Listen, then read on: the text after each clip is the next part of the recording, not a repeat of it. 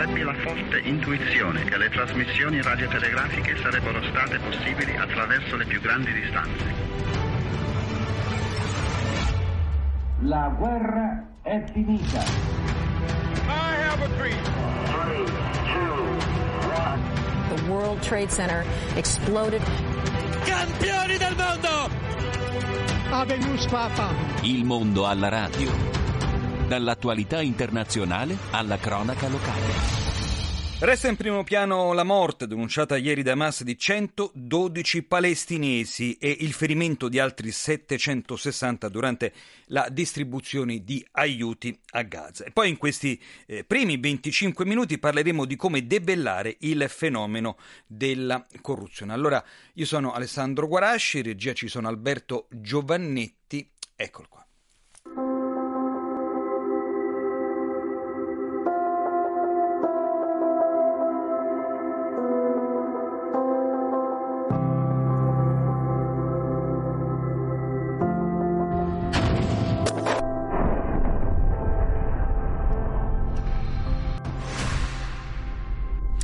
E allora, in regia però, io lo ricordo, c'è anche Gianmarco Murroni. Questo è l'audio che eh, ci arriva da Gaza. Eh, la condanna per la strage a Gaza è unanime. Vi parlavamo appunto della strage di centododici palestinesi, a cominciare dal rappresentante della politica estera Borrell, che parla di carneficina inaccettabile. Il presidente francese Macron chiede il cessate il fuoco e esprime una forte condanna per queste sparatorie. Ha detto e chiede verità, giustizia e rispetto del diritto internazionale.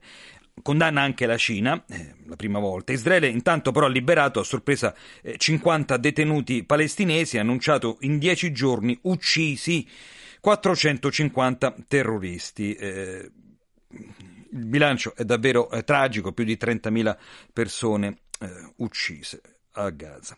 Sugli aiuti umanitari intervengono anche gli Stati Uniti. Il portavoce al Dipartimento di Stato Matthew Miller, appunto anche lui, denuncia la difficoltà con cui gli aiuti umanitari arrivano a Gaza e ribadisce: non possiamo sostenere un'operazione a Rafah senza un piano credibile di evacuazione dei civili, e dice non abbiamo ancora visto questo piano.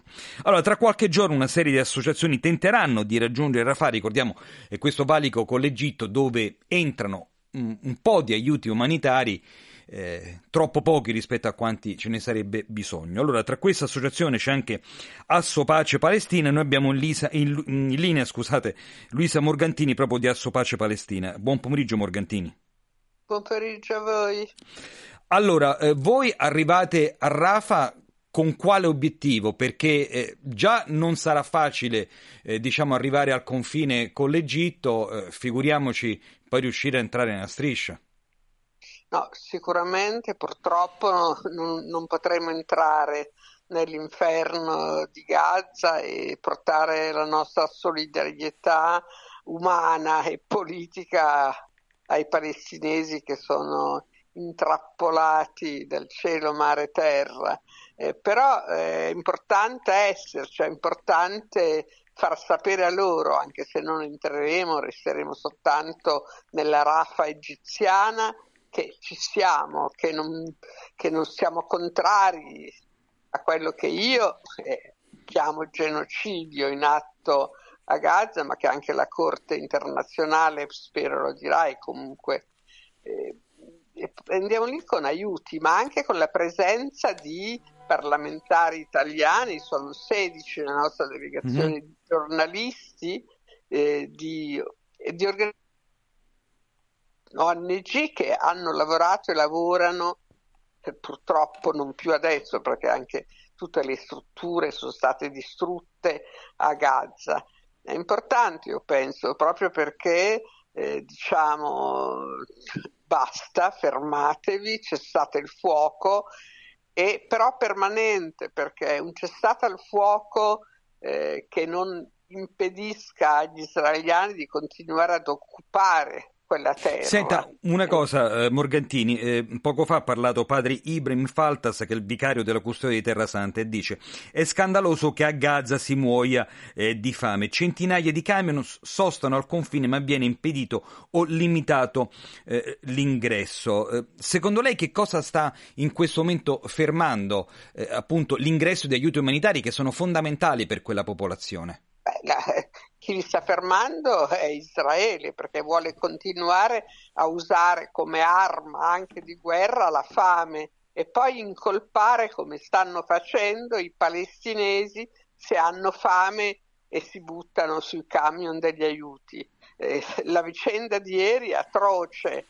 Ho visto corpi di palestinesi schiacciati sotto i carri armati israeliani, con Israele che dice non abbiamo sparato e poi invece c'è la dichiarazione dell'I D F che dice abbiamo sparato per aria e poi sparato alle ginocchia per impedire che, che continuassero. È qualcosa che grida al mondo la distruzione dell'umanità. E eh, senta, quindi, Morgantini, però la liberazione di questi cinquanta palestinesi in qualche modo... È ridicola, è ridicola. Sono tutti palestinesi che non hanno fatto assolutamente nulla. Dal sette ottobre hanno arrestato più di tremila palestinesi che tengono in detenzione amministrativa. Eh, eh, tra l'altro alcuni, tra questi Munter Amira, un leader della resistenza popolare non violenta palestinese, è stato liberato perché era stato condannato a quattro mesi di detenzione, aveva terminato la sua pena. È il solito gioco che Israele fa con i prigionieri, usa i palestinesi prigionieri anche loro com- come ostaggi. Si E certamente, allora noi ringraziamo a questo punto Luisa Morgantini di Assopace Palestina. Ricordiamo dal tre al sei, se non sbaglio, ci sarà appunto una delegazione di eh, associazioni che si recherà là a Rafah proprio per testimoniare la voglia di pace che c'è. La eh, voglia pro... di pace, sì, la voglia di pace con, tra palestinesi e israeliani, ma con la giustizia. Con la però. giustizia. Morgantini, la ringrazio, buon, a questo punto buon viaggio. Grazie.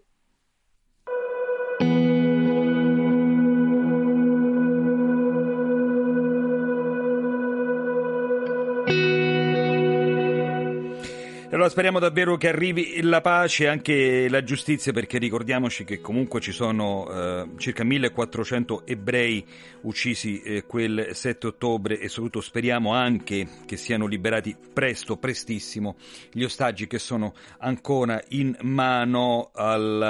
al Hamas. Eh, la situazione comunque è talmente grave che più di centoventitré giornalisti e operatori dei media hanno perso la vita a Gaza da quando è scoppiata la guerra. Pensate, più che nella seconda guerra mondiale. Allora, per chiedere maggiore libertà di informazione su quanto sta succedendo nella striscia di Gaza, oggi a Roma in piazza c'è stata una manifestazione. Ecco cosa ci ha detto Vittorio Di Trapani, che è il presidente della Federazione Nazionale della Stampa Italiana.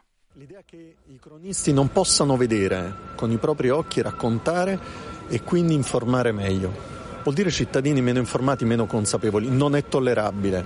Anzi, bisogna aumentare le tutele per i giornalisti che stanno nei teatri di guerra.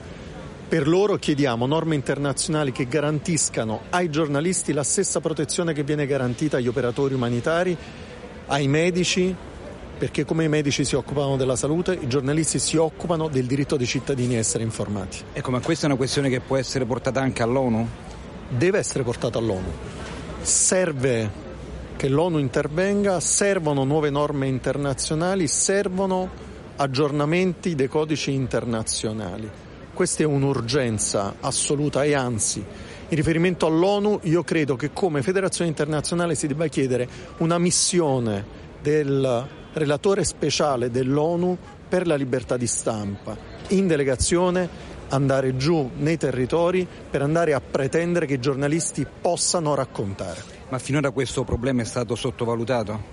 Non credo che sia stato sottovalutato, eh, penso che però sia arrivato il momento di dire basta, oltre cento morti, per non parlare delle decine, decine di migliaia di vittime civili. Anche rispetto ai fatti di questi giorni, le versioni contrastanti sono parti in guerra, servono giornalisti che possano raccontare, possano prima di tutto vedere, in modo da poter dire ai cittadini quello che sta avvenendo e ai cittadini farsi loro poi una loro opinione.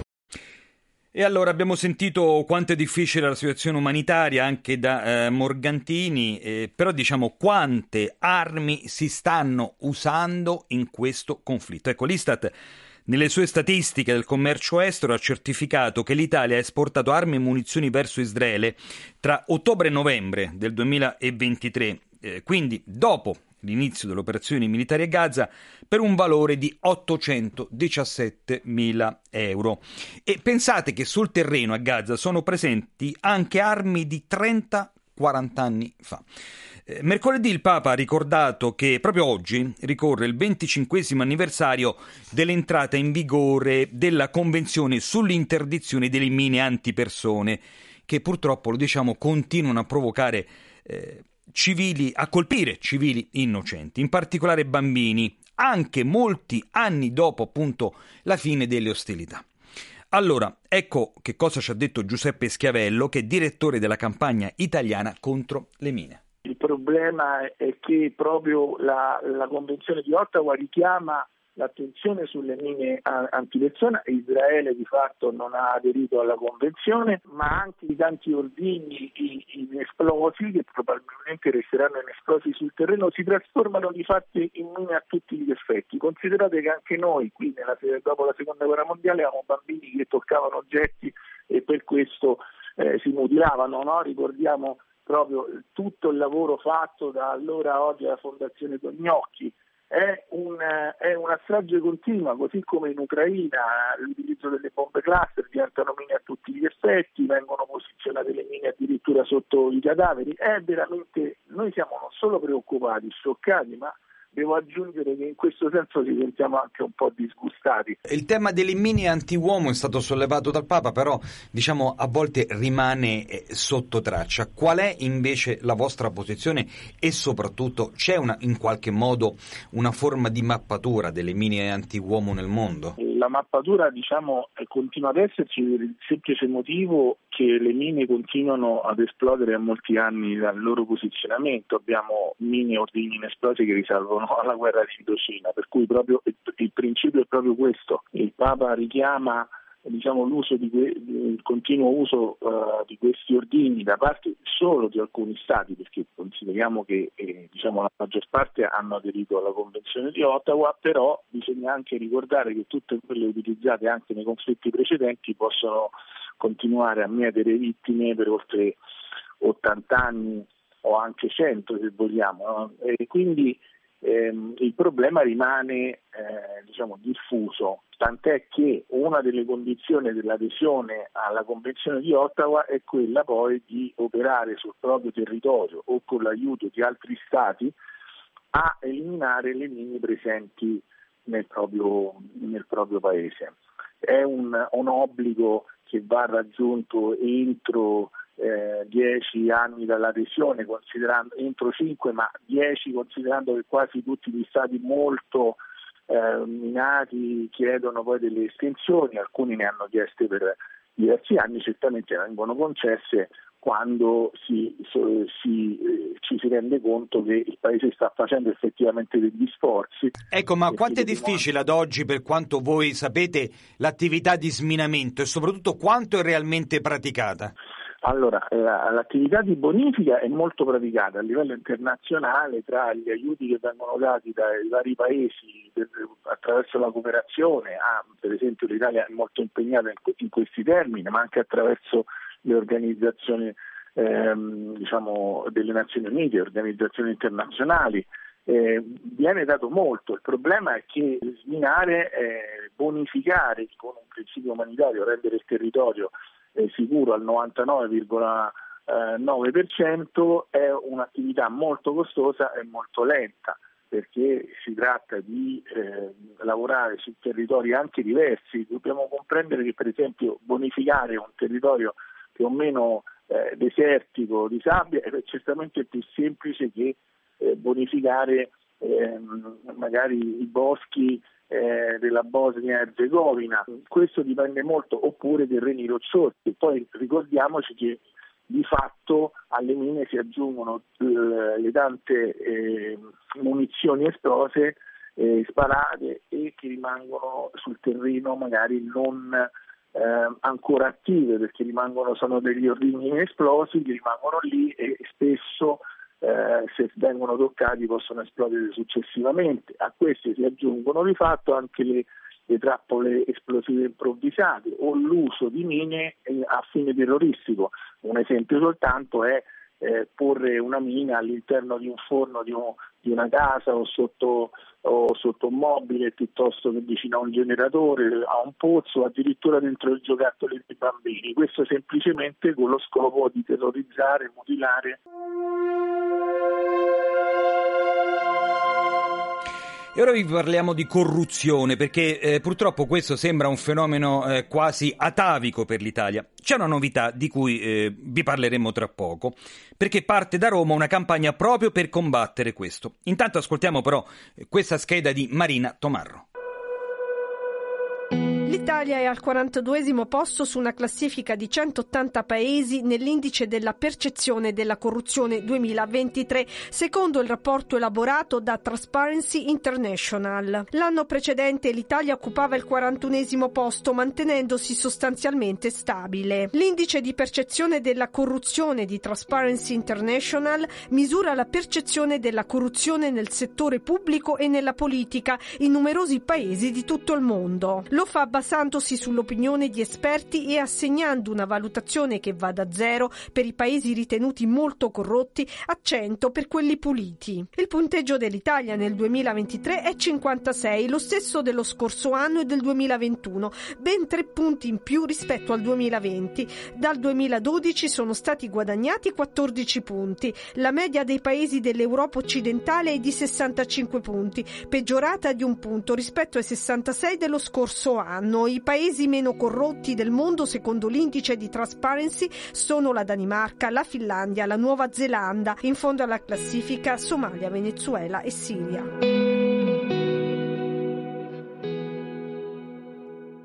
Avete sentito, l'Italia è o sarebbe uno degli stati più corrotti al mondo. Noi vogliamo sentire l'opinione di Paola Severino, che è presidente della Scuola Superiore della Pubblica Amministrazione.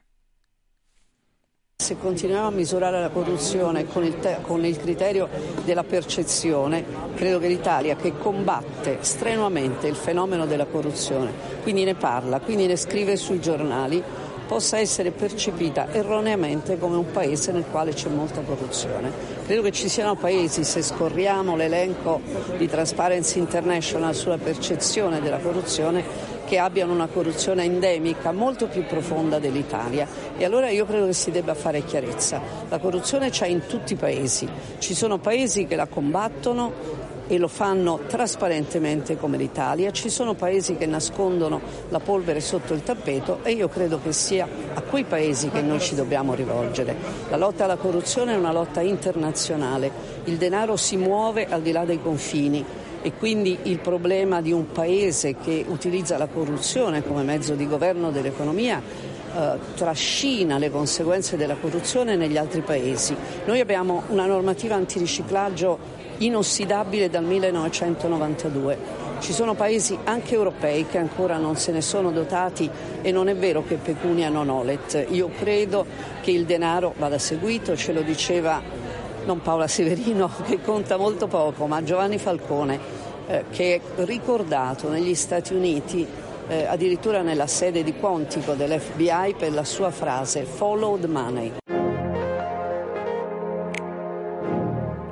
E allora seguiamo i soldi. Eh, vi dico che oggi a Roma è stato presentato un manifesto che punta a trattare l'anticorruzione come diciottesimo punto degli obiettivi di sviluppo sostenibile. Eh sì, perché la corruzione è proprio eh, una tra le cause, tra le principali eh, disuguaglianze nel mondo. L'iniziativa eh, fa parte della campagna dell'organismo Business Allocse e rappresenta, che rappresenta il settore eh, privato in oltre cinquantacinque paesi.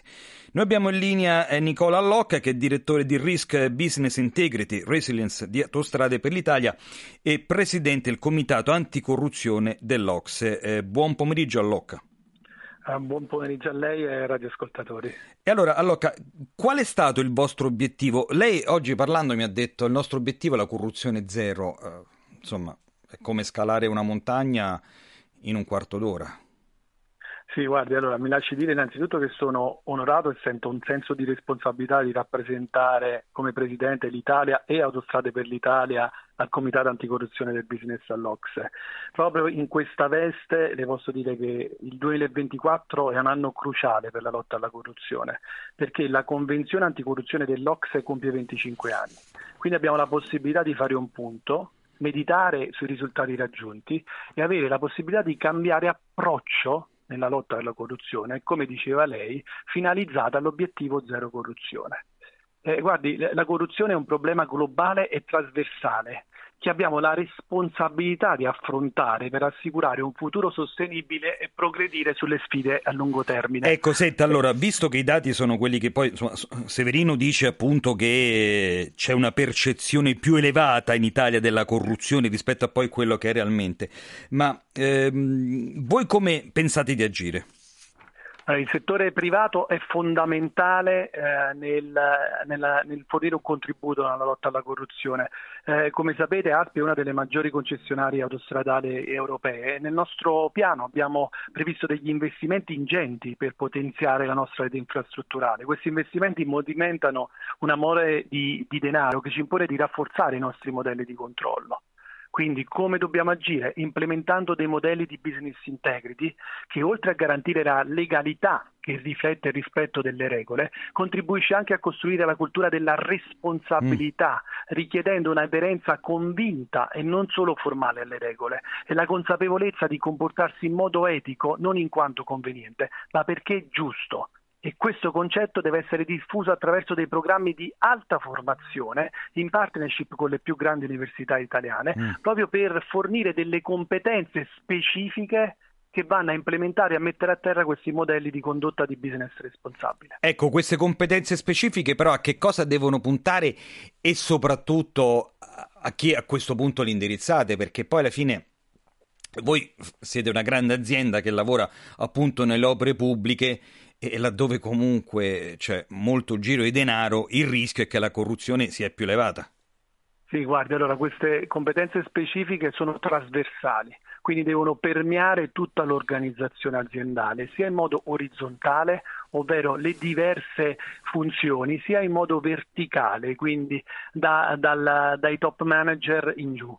E devono anche raggiungere quelli che sono i nostri fornitori e le nostre terze parti, proprio per lo, avere l'obiettivo di stabilizzare la supply chain e quindi di poter raggiungere delle performance in linea con il nostro piano industriale, garantendo ai nostri eh, clienti che la sicurezza sulle, sulle strade passa anche dal fatto che seguiamo tutti quelli che sono gli standard etici di integrità, trasparenza e sostenibilità. Eh sì, perché poi altrimenti il rischio è che ci troviamo magari con opere pubbliche che non sono adeguate. Sappiamo anche che cosa è successo. Senta, allora per chiudere, mh, Allocca, voi oggi avete presentato questo manifesto importante con eh, tante personalità, diciamo, di un certo livello. Il prossimo appuntamenti?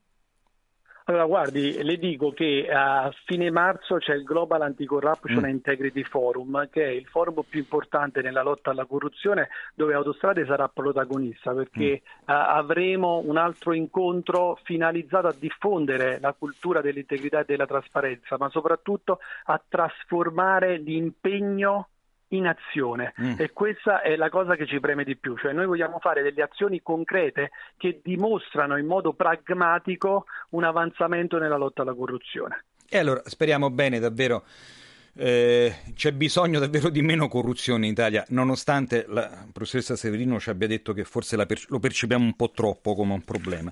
Io eh, ringrazio Allocca di Autostrade per l'Italia, il presidente del Comitato Anticorruzione dell'Ocse. Eh, buon pomeriggio Allocca. Grazie, grazie a voi e buonasera. E allora, eh, noi ci fermiamo un attimo eh, perché abbiamo parlato appunto di Medio Oriente, Gaza, con tutti gli ultimi aggiornamenti su quello che sta succedendo, eh, sulla strage che c'è stata eh, ieri, sul fatto che invece però sono stati liberati cinquanta eh, palestinesi. E abbiamo parlato anche con chi tra qualche giorno si recherà al valico di Rafah, che vi ricordo è un valico tra Egitto e la striscia di Gaza, proprio per portare una testimonianza di pace. Poi abbiamo parlato ancora, vi ricordo, di corruzione. In Italia c'è, eh, questo è fuori di dubbio, forse viene percepito un po' troppo, e poi di tutta una serie di azioni che si stanno mettendo in campo nelle grandi partecipate e non eh, pubbliche e, e anche nelle grandi aziende private per far sì che, insomma, questo malcostume pesante, che è una vera zavorra per tutti quanti noi, eh, finisca. Vedremo un attimo nei prossimi diciamo mesi, anni, eh, se la situazione davvero cambierà. Io vi lascio per un attimo con eh, un brano di Kate Bush, Wuthering Heights.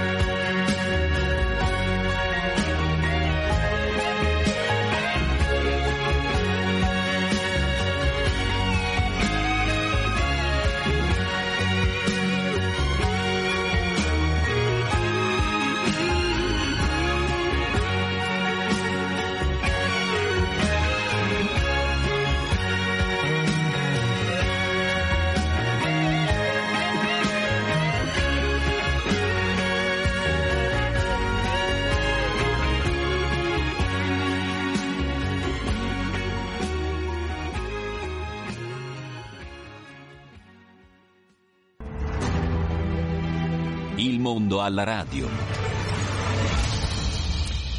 La giornata mondiale della natura, che si celebra ogni anno eh, il tre marzo, rappresenta davvero un momento cruciale per evidenziare eh, quanto eh, la fauna selvatica è importante e anche il valore di tutti quelli che sono gli ecosistemi naturali, la natura, quella che noi chiamiamo la natura, per l'equilibrio proprio del nostro pa- pianeta. Ma non solo, io voglio dire anche un modo proprio per ribadire il valore delle nostre aree interne. Le Alpi, si sa, sono un muro di sasso, una diga confusa, fanno tavola rasa per noi che qui sotto, lontano più in basso, abbiamo la casa.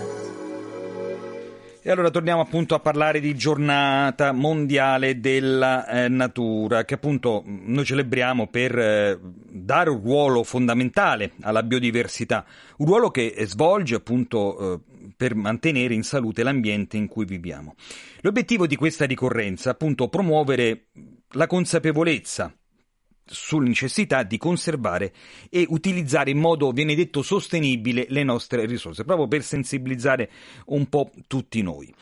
La celebrazione di questa giornata appunto ci invita a riflettere su quelle che sono le nostre azioni quotidiane. Pensiamo a tutto quello che noi facciamo o dovremmo fare, quantomeno sul fronte del risparmio energetico, e su come queste poi nostre azioni influenzano appunto, influiscono sulla biodiversità.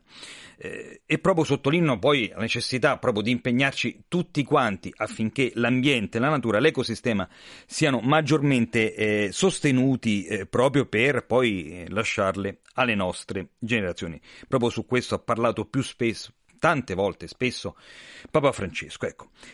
Però dobbiamo dire circa un milione di specie di animali è a rischio, un numero proprio drammatico, io dico, dico anche preoccupante, Eh, se pensiamo che tra l'altro il nostro benessere quotidiano eh, dipende proprio da questo. Eh, pensiamo solo al valore delle api. E, insomma, abbiamo bisogno davvero di tutti per proteggere questa straordinaria fonte di vita. Allora, noi abbiamo in linea Luigi Agresti, che è referente programma e network eh, di W W F Italia. Buon pomeriggio, Agresti. Buon pomeriggio, buon pomeriggio a tutti. Allora, voi avete fatto un'interessante, interessantissima ricerca eh, mettendo in luce anche quelle che sono le credenze sugli animali, diciamo spesso delle superstizioni, cioè il gufo, eh, il gatto nero che ci attraversa eh, la strada, che uno dice no, non ci credo, però non si sa mai, cambio comunque strada. Agresti, che cosa ci dice su questa ricerca? Sì, mi faccia però un minuto, mi dia un minuto di tempo per fare una premessa che ritengo importante per poi capire anche l'obiettivo specifico della, della ricerca. E questa premessa vuole evidenziare ed enfatizzare ancora una volta, come eh, appena detto, l'importanza della biodiversità per l'uomo, che è un tema su cui è necessario ancora fare tanta, tanta sensibilizzazione.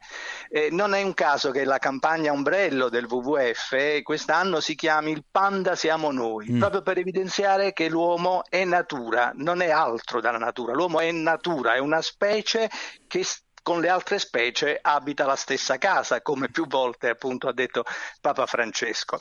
Ma in realtà questo fenomeno meraviglioso che è la vita sul nostro pianeta è, è, è, va visto proprio come una rete proprio fittissima e complessa di relazioni che lega uomini, animali, piante, ma anche le rocce, persino le rocce. E proprio perché è tutto legato, è tutto interconnesso, quello che succede a una specie si ripercuote immediatamente su tutte le altre specie.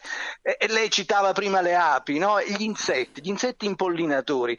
Se pensiamo che il trentacinque per cento della produzione agricola dipende dagli insetti impollinatori, capiamo immediatamente quanto il nostro benessere, la nostra sopravvivenza dipenda persino dalla sopravvivenza degli di questi, insetti, di questi piccoli. Poi non sono solo Però Agresti, non ci faccia insetti. Stare sulle spine. Che cosa dice questa vostra ricerca? Perché io l'ho letta, è curiosa e interessante. Sì, a, a, altri trenta secondi, perché vabbè, lasciamo perdere. Volevo evidenziare alcuni dati su perché oggi la, per, la, la biodiversità si sta, si sta perdendo ad un ritmo pazzesco. Mille, un milione di specie sono appunto a rischio estinzione, pensiamo un po' questo. E le cause sono appunto perdita, distruzione di habitat, inquinamento, caccia, commercio illegale e, non per ultimo, e qui vengo al tema, mm-hmm.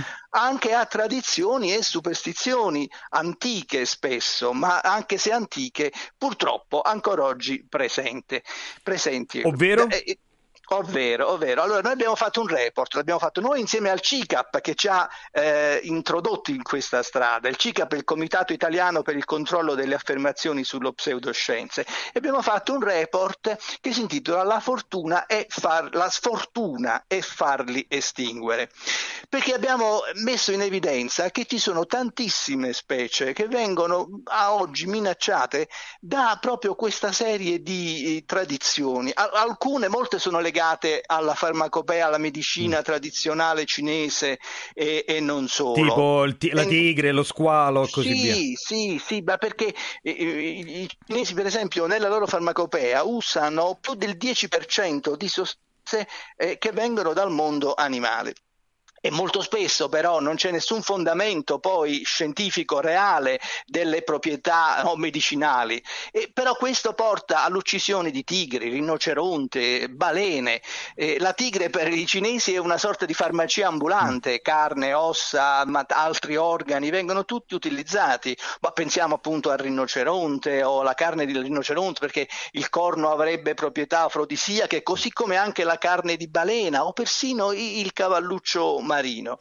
Ma senza andare così lontano, ma ripeto, queste sono solo alcune specie citate, ma eh, poi ci sono tutta un'altra serie di specie che sono legate proprio a superstizioni. Pensiamo appunto a gufi, civette, eh, esatto. tutti gli animali notturni, forieri di messaggio di morte addirittura, ma per questo mm. venivano e vengono attualmente, questa è la cosa che mi ha sconvolto quando sono andato a approfondire questi argomenti, vengono attualmente eh, uccisi ancora oggi proprio perché eh, è per evitare tra virgolette la sfortuna. Non la, lasciamo perdere i gatti neri che sono ben noti, spesso anche i serpenti, o, o pensiamo anche agli squali. Gli squali sono stati perseguitati perché negli anni no, no, tra, tra le altre ragioni, perché negli anni eh, ottanta novanta mi pare che uscì un libro dove so, si sosteneva che la loro cartilagine avesse proprietà antitumorali, poi si è rivelata una bufola anche questo, ma questo ha causato Agresti, anche... Sarebbe bellissimo continuare a parlare con lei per ore, ma il tempo a nostra disposizione è finito. Dico solo che nel diciannovesimo, fino al diciannovesimo secolo gli stambecchi sì. venivano uccisi per estrarre sì, la croce del cuore, una cartilagine che si trova nel muscolo cardiaco e a cui vengono attribuite proprietà magiche. Insomma, sì. pu- manco gli stambecchi abbiamo salvaguardato. Sì, trenta a- secondi ancora per ri- concludere con un invito. Innanzitutto volevo dire, ripeto però, che molte delle specie che abbiamo citato non solo non sono negative, ma sono fondamentali per il mantenimento degli, de- degli ecosistemi. Anche i pipistrelli, per esempio, i pipistrelli hanno un'azione di diffusione dei semi fondamentale anche per certo. la buona salute delle foreste. Gli inviti, gli inviti. Uno è al convegno che faremo proprio con il C I C A P su questi argomenti e che sarà casualmente un venerdì diciassette maggio, mm. perché il venerdì diciassette di ogni anno il C I C A P organizza queste giornate anti-superstizione. E un'ultimi, un'ultimissima cosa, voglio invitare tutti alla mostra fotografica Il Panda Siamo Noi, che si terrà nel complesso monumentale dell'Acquario Romano a Roma dal dodici al diciassette marzo, e dove in una maniera anche originale e creativa, grazie all'opera di diversi fotografi, si potrà appunto fare il punto sulla, sulla perdita di biodiversità. E allora io ringrazio Luigi Agresti che ci ha dato, dei W W F Italia, che ci ha dato importantissimi diciamo, annunci su eh, come tutelare appunto la biodiversità e soprattutto gli animali. Buon pomeriggio Agresti. Grazie a voi, grazie a tutti e buon pomeriggio. Sotto un manto di stelle, Roma bella m'appare, solitaria il mio cuore disilluso d'amore. Allora, diciamo che anche il Bioparco di Roma aderisce a questa giornata mondiale che è dedina- dedicata, scusate, alla fauna selvatica. Eh, vengono, vengono organizzate tutta una serie di attività per le famiglie e in qualche modo accesi i riflettori sull'importanza dell'innovazione digitale proprio per salvaguardare la biodiversità. Ricordiamo, questa è una struttura nata nel millenovecentoundici, eh, dunque a più di cento anni, ma nel millenovecentonovantaquattro eh, nasce l'idea di trasformare lo zoo in bioparco e nel novantotto il progetto vede la luce, fino alla trasformazione l'attuale fondazione avvenuta nel duemilaquattro. Ecco, questo è stato un cambiamento radicale eh, che appunto ha seguito eh, quello che dovrebbe essere il la, l'evoluzione naturale appunto di un giardino geologico. Allora, da museo degli animali senza alcuna finalità, ora il bioparco è una struttura in cui le parole d'ordine sono proprio conservare le specie minacciate di estinzione. Così ci dice Lucia Venturi, che è direttore del Bioparco di Roma. Per domenica, giornata della fauna selvatica, il tema che abbiamo scelto è quello dell'innovazione tecnologica e eh, faremo delle postazioni tematiche dalle, dieci, dalle undici alle sedici durante la giornata, in cui dimostreremo come la tecnologia può essere di grande aiuto per eh, la conservazione delle specie e quindi per la natura in generale. E avremo microfoni, avremo telecamere a infrarossi, faremo vedere il funzionamento di una, ehm, si chiamano camera track, cioè delle videocamere che possono funzia- funzionare in automatico, ma faremo vedere anche dei filmati.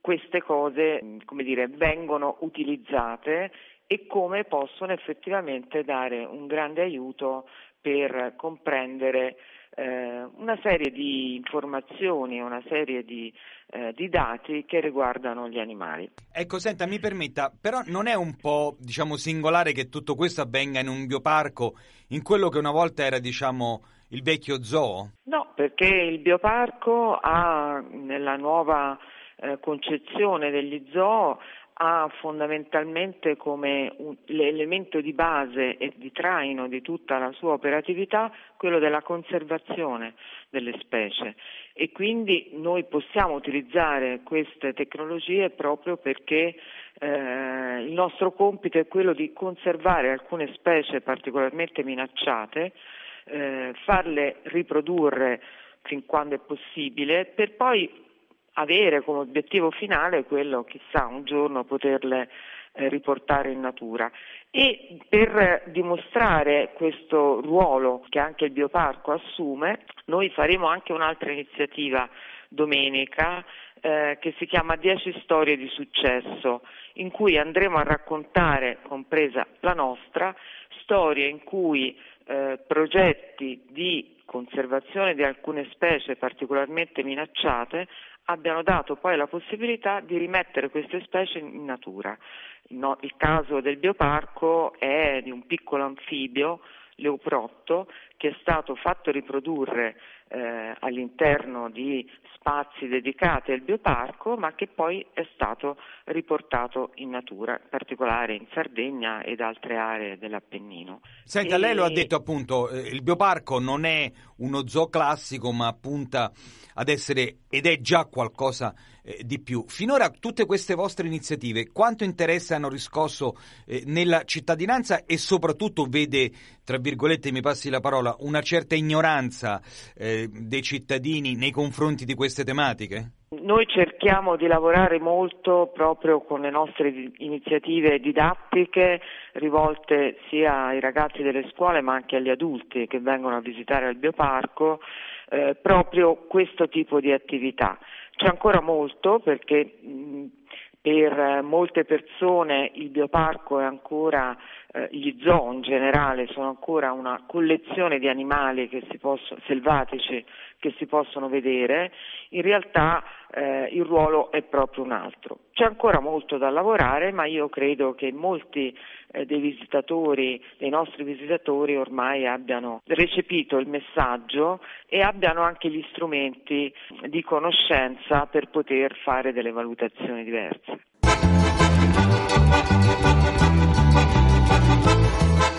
Allora, la tutela della biodiversità si lega molto alla, alle aree eh, interne. Si tratta di territori fragili, distanti eh, dai principali centri abitati eh, e soprattutto eh, troppo spesso abbandonati a loro stesso, che però coprono, dobbiamo dire, circa il sessanta per cento dell'intera superficie italiana e il cinquantadue per cento dei comuni. Eh, È quella che potremmo anche chiamare l'Italia eh, più vera e anche eh, più autentica.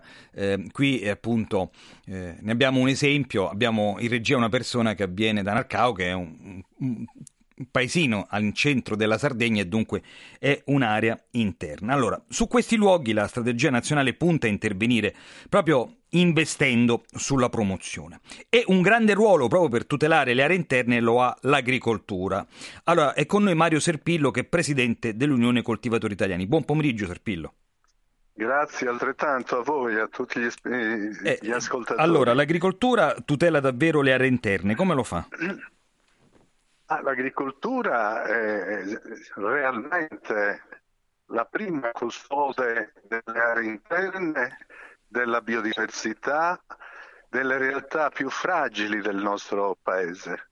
Ma le aree interne non sono la parte, diciamo, più oh, mortificata semplicemente.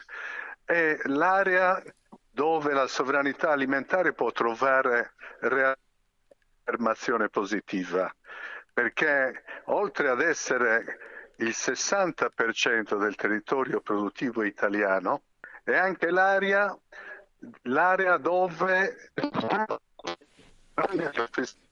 dei nostri nonni ha potuto sviluppare le eccellenze dell'agroalimentare, le eccellenze del cibo, mm. dell'enogastronomia di alto livello, ma soprattutto... Serpillo, però oltre... mi dica una cosa, come agricoltori che appunto lavorate nelle aree interne, vi sentite penalizzati? Perché poi c'è stato tutto il problema del rapporto con l'Europa. Assolutamente, teniamo conto che eh, purtroppo le aree interne stanno desertificandosi in ragione della fuga dei giovani da queste aree, perché non hanno motivazioni, non hanno stimoli, non hanno supporto, e quindi il rischio è lo spopolamento a cui si accompagneranno i fenomeni di degrado poi delle aree interne, che, che riguardano anche l'impoverimento della biodiversità, gli incendi boschivi, il dissesto idrogeologico, l'abbandono di quelle che furono le eccellenze della nostra grande tradizione e prodotti tipici. Questo si, oggi si potrebbe contrastare se effettivamente la legge licenziata recentemente, eh, il decreto legge Carloni, mm-hmm. può dare supporto e nuovo stimolo per un progetto di vita ai giovani che possono tornare alla campagna come elemento di condizione di vita, anche di qualità, di salute. E allora, e allora vedremo, vedremo, vedremo, però eh, poi... più avanti parleremo anche di, di quanto i giovani appunto stanno in qualche modo tornando alle aree interne. Allora io ringrazio Mario Serpillo, presidente dell'Unione Coltivatori Italiani, che appunto ci ha ricordato quanto l'agricoltura comunque sia soprattutto un presidio del territorio, anche e soprattutto nelle aree interne. Buon pomeriggio Serpillo. Grazie, altrettanto a voi.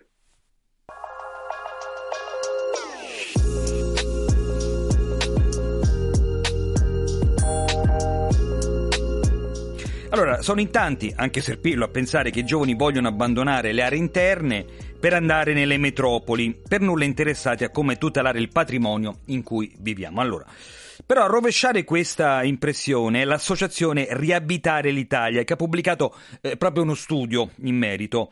Eh, le metropoli, insomma, non sempre accolgono tutti e non sempre sono così attrattive. Ce lo dice anche questa scheda di Marina Tomarro.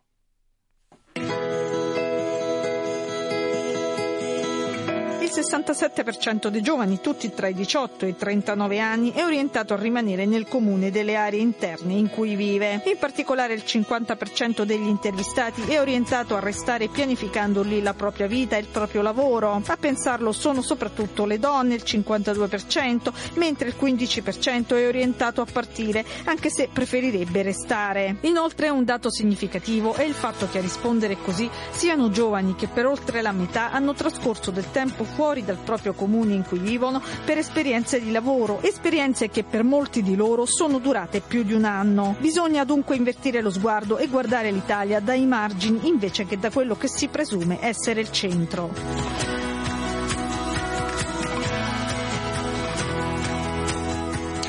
I dati raccolti dallo studio dell'associazione Riabitare l'Italia parlano dunque chiaro, c'è un'alternativa allo spopolamento delle aree interne. Sentiamo allora che cosa ci ha detto il professor Andrea Membretti, che è docente di sociologia del territorio all'Università di Pavia e soprattutto coordinatore dell'indagine. C'è un mix di fattori, sicuramente legati sia in qualche modo alla strumentalità di questa scelta, sia al desiderio, anche a un orizzonte di valore. Per eh, molti di questi giovani sicuramente c'è un vantaggio a rimanere nelle aree, nelle aree interne, nelle aree remote del paese. Costo minore degli alloggi, possibilità di avere relazioni eh, sociali e, e comunitarie più soddisfacenti, una qualità dell'ambiente anche maggiore. Dall'altro lato però c'è anche una progettualità per molti di loro, quindi un desiderio di rimanere in questi territori per investire, provare a portare avanti delle iniziative microimprenditoriali, eh, di sviluppo sostenibile, quindi un mix tra aspirazione e in qualche modo anche strumentalità rispetto a questa scelta. Senta, ma è una scelta che si fa principalmente al sud oppure vede che anche il nord comincia a risentire, diciamo, di questo ritorno dei giovani eh, e delle persone comunque nelle aree interne?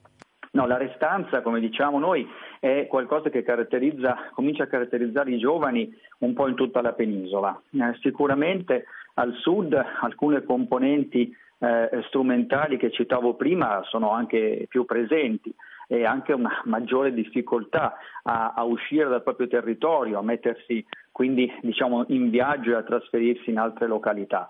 Però è un fenomeno che sta interessando comunque mh, non solo gli Appennini centro-meridionali, ma anche le zone più settentrionali e le Alpi. Quindi sono ormai tanti i ragazzi che anche in seguito alla pandemia si stanno rendendo conto delle risorse che ci sono nei propri territori. E quindi diciamo che un po' per alcuni aspetti fanno di necessità virtù, perché ovviamente sono stati anche costretti a rimanere di più nel territorio, però hanno visto che ci sono queste risorse. Quindi non è solo un fenomeno che riguarda alcuni, alcuni territori diciamo marginalizzati, ma comincia a interessare anche aree dove ci sono eh, opportunità di sviluppo. Senta, quanto è cambiata e se è cambiata la situazione con la pandemia? Ma appunto la pandemia sicuramente ha rappresentato un fattore eh, ulteriore, però questo fenomeno è un fenomeno che abbiamo cominciato a, ad analizzare eh, già perlomeno negli ultimi dieci anni. Eh, la, la, il fatto della restanza e dall'altro lato anche del ritorno, perché ci sono tanti giovani che sono andati a studiare, a laurearsi per esempio, a fare esperienze lavorative anche all'estero, e poi sono tornati nelle aree interne, nelle aree eh, appenniniche e alpine, eh, perché appunto hanno valutato che eh, tutto sommato la bilancia propendesse eh, in quella direzione, quindi ci fossero comunque più possibilità concrete anche per una qualità della vita, un ritmo di vita diverso rispetto a quello delle metropoli. Certo, la pandemia ha dato un'accelerazione e anche ha prodotto un immaginario, una rappresentazione di quei territori eh, più, più positivo, come luoghi dove si può star meglio, si può essere più sicuri, lontani dalle grandi aree metropolitane affollate. Quindi questo è diventato un fattore eh, ulteriore, però dentro un movimento di, di restanza e di ritorno che, che precede insomma il fenomeno pandemico. Ecco, senta, ma alcuni diciamo, aspetti della produzione tra virgolette industriale più classica che possiamo trovare nei grandi centri possono essere in qualche modo eh, riprodotti anche nelle aree interne, insomma alcune eh, pratiche possono essere trasposte, oppure secondo lei siamo di fronte a due modelli completamente differenti? Abbiamo pubblicato un volume che si intitola Metro Montagna proprio per mettere in luce il collegamento tra le aree metropolitane e le aree interne montuose del paese. Questi ragazzi, soprattutto i giovani, rappresentano un po' una un trade union, un pendolo tra quello che succede nelle metropoli e quello che succede in quei territori. Questo si traduce anche in modelli possibili di sviluppo. Uno tra tutti, l'agricoltura delle aree interne, la produzione, il settore primario delle aree interne, spesso condotto da giovani, durante la pandemia in alcuni casi ha avuto un input legato per esempio alla vendita e alla consegna dei prodotti tramite la vendita online, e questo eh, ha creato un'evidente connessione, cioè i prodotti dalle aree interne sono arrivati sulle tavole nelle case di chi vive nelle aree metropolitane anche durante il periodo eh, della pandemia. E allora avete sentito quanto le aree interne siano fondamentali in quest'Italia e quanto eh, diciamo il futuro non sia sempre e solo nelle grandi aree metropolitane. Noi però avevamo aperto questi venticinque minuti parlando della giornata mondiale della natura. La natura la troviamo soprattutto nelle aree interne, e avevamo parlato appunto eh, della flora eh, selvatica, perché appunto alla flora selvatica è dedicata questa giornata mondiale della natura. Lo ricordo, circa un milione le specie animali a rischio estinzione per tanti motivi, per eh, disattenzione, per inquinamento e anche, come ci ha detto W W F Italia, per tanto tanto ehm, tanta tanta superstizione. Davvero incredibile che ancora oggi si debba credere che appunto un gatto nero debba essere evitato o addirittura torturato perché è nero e perché porterebbe eh, sfortuna. Allora io mi fermo qua, eh, Alessandro Guarasci, Alberto Giovannetti e Gianmarco Murroni invece in regia, e invece tra poco do la linea alle notizie.